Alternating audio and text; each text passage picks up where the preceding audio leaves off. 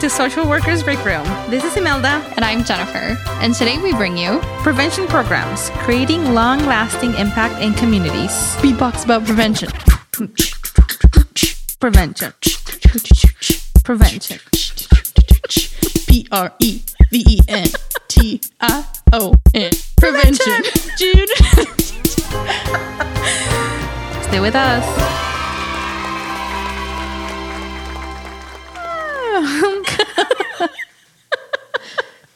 All right. so I came across an interesting Instagram post recently that caught my attention and seemed to be very popular among their followers. It was not on our page, but it was on a different page. But it caught my attention because this post was about suicide prevention and a list of activities and resources that we don't often associate suicide prevention with these are so critical in order to address the issue from the source. So we wanted to spend some time exploring more about the prevention approach to social change. So Jennifer, when I mention suicide awareness efforts, what is the first thing that comes to your mind? Uh, 1-800-273-8255, which right. was been popularized by Logic, featuring Alessia Cara and DJ Khaled. Um, but the suicide hotline. I didn't know this that they were ambassadors for that. But oh, yes, they got a ton of calls after that song came out. Really? They were severely understaffed. But please use the line if you need it. Well, yeah. So the point is that when we hear suicide awareness is usually a hotline or say reach out to someone that you care, all those great things, right? And most of the time, um, we think of a mental health crisis number as a hotline, trainings to de-escalate situations, etc. And even though all these resources are very important and useful, we know that suicide is a symptom of an underlying cause and factors combined that leads to someone, you know, getting to that point. Unfortunately, when we mention things like housing and financial stability, we don't often associate those with suicide and mental health prevention because we've been used to or even trained as professionals to respond to issues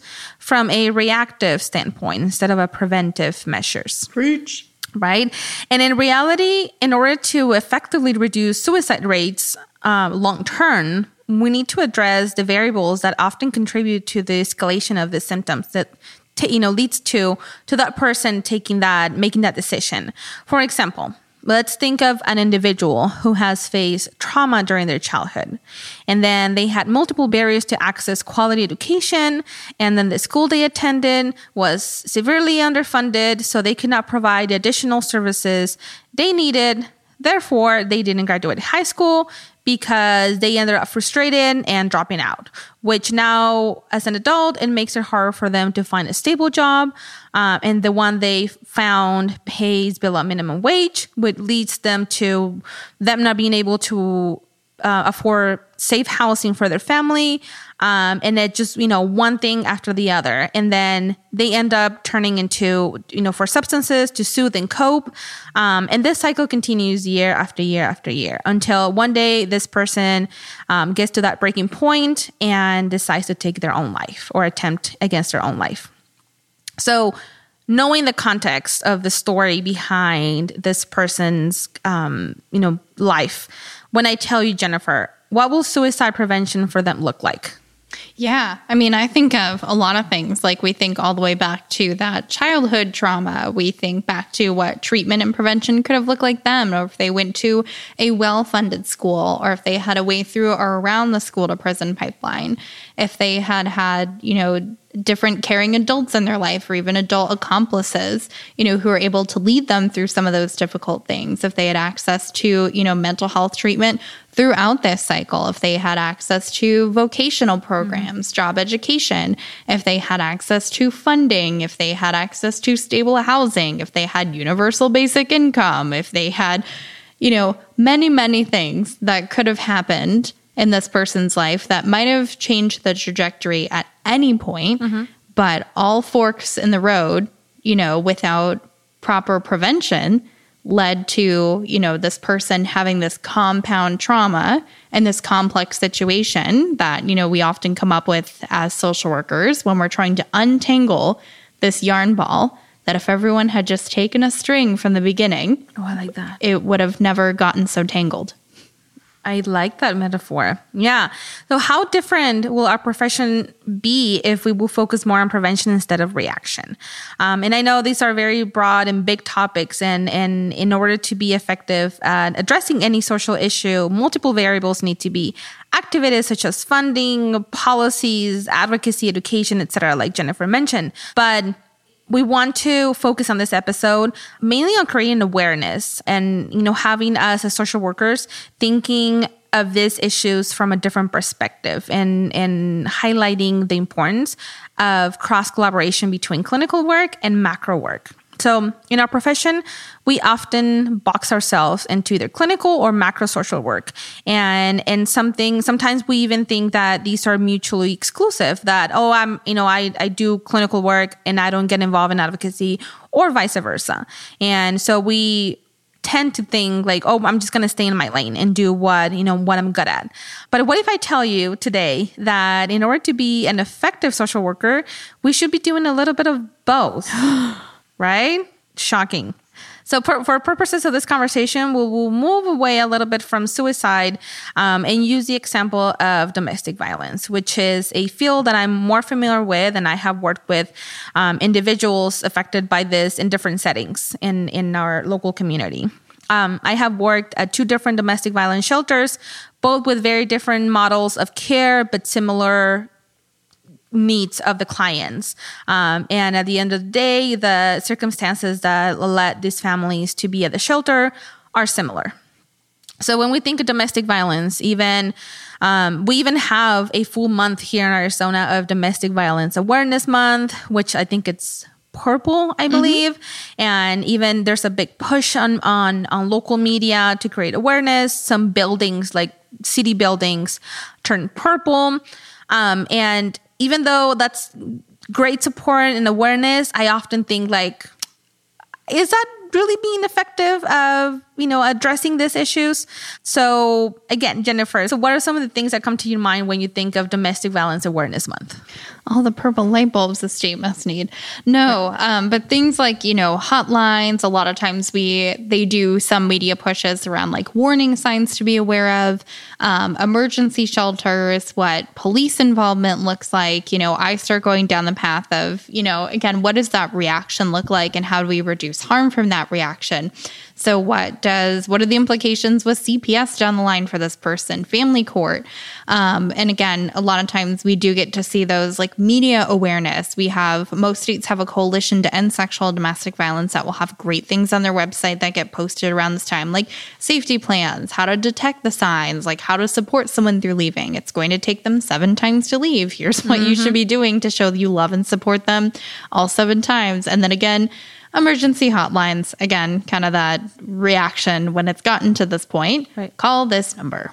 And we know, as just working in the community, we know that those hotlines sometimes are not that effective because services are very limited. So some sometimes people get uh, they're placed on a waiting list mm-hmm, for, for shelter, especially. for shelter. So yeah. So what you just described are all the ways our communities react to this issue after it happens. Um, we focus on helping the victim and prosecuting the perpetrator sometimes you know it doesn't happen very often.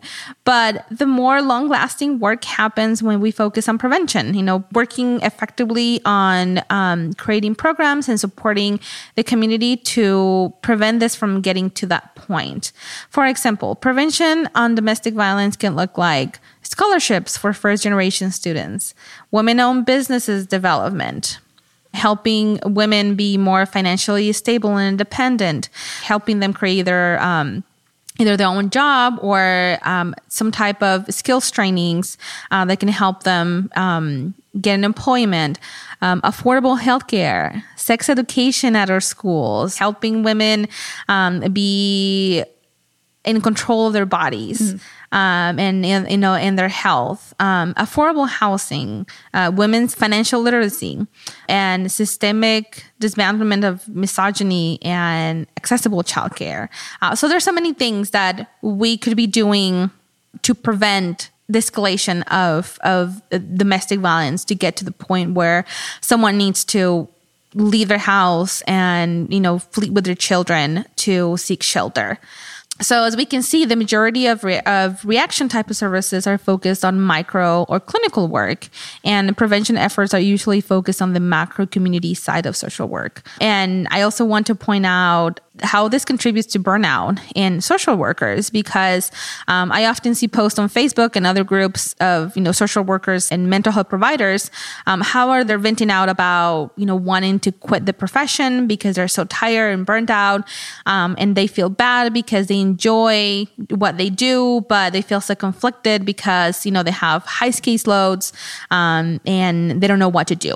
Well, newsflash is healthy to transition back and forth between clinical and community practice and it's highly recommended. Um, and it's something that i have personally done. Um, i enjoy working in clinical settings working direct practice but after maybe a year or two years um, i get burned out. It's it's challenging.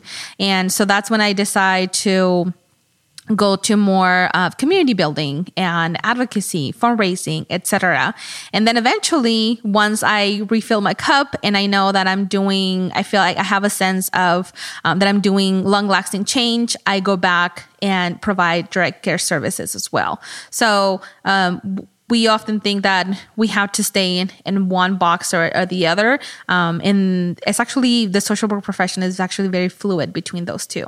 Yeah. And really, I mean, most of you should be at least familiar with the NASW Code of Ethics, but it states very clearly that we need to engage in both types of social work. And it doesn't mean that, you know, if you are feeling burnt out and at the end of your rope, that you need to do 60,000 other things. You know, there's um, a concept that the woman who wrote Trauma and Recovery talks about that, you know, there's survivor's guilt. But a lot of times as social workers, we also get bystander guilt of like, oh, I can't enjoy things because people are suffering. And if I don't do everything to fix everybody's suffering all the time, then I must be a terrible person. That's bystander guilt. It's like white guilt. Mm-hmm. It's not productive for anybody. We need to keep a foot in both worlds, but you have to stay grounded to yourself in both of them.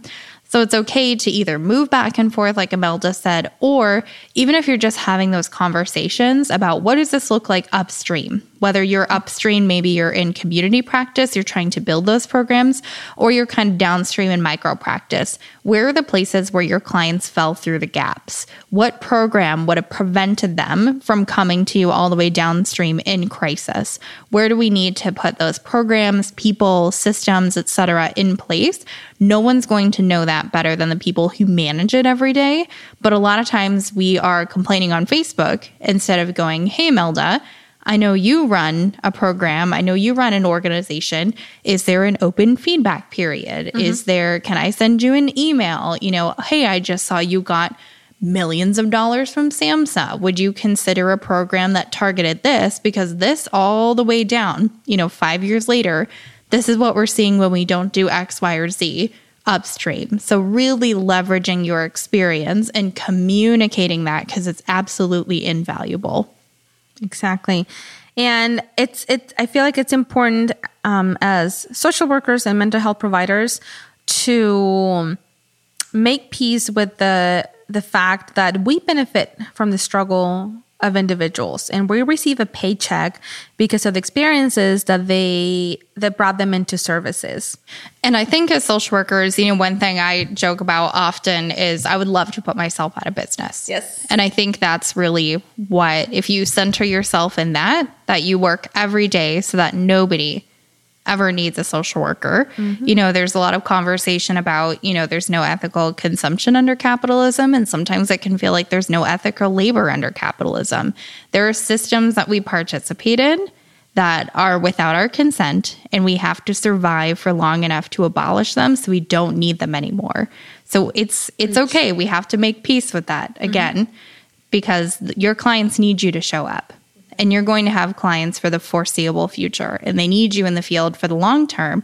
But again, using that invaluable experience you have from being in the mud, being in the weeds with folks to make sure that less folks are in the mud or in the weeds in the mm-hmm. future.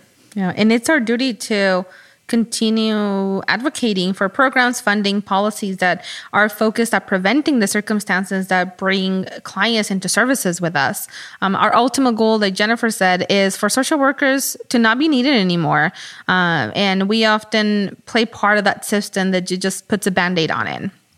Um, a hotline will definitely help a victim, but it will do nothing to prevent the perpetrator from doing the same thing over and over and again to the next victim. So, so where do we start? You know, um, and I know some some of these conversations can feel a little heavy and daunting. And how do we dismantle these big systems um, and and break that cycle? But doing our part on advocating for prevention programs from early childhood programs all the way to support for for youth to like youth programs and so many other services that are part of um, just basic needs uh, mm-hmm. that that the individuals need, like housing and healthcare.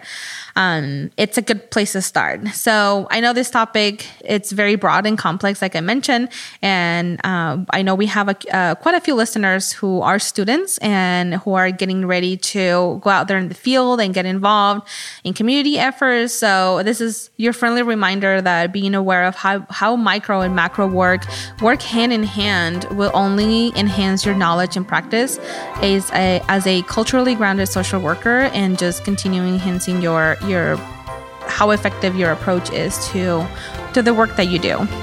Anything else that you want to add, Jennifer? Do good. You are good. Do good. Yes, we need you. Thank you, and we'll see you next time. Bye.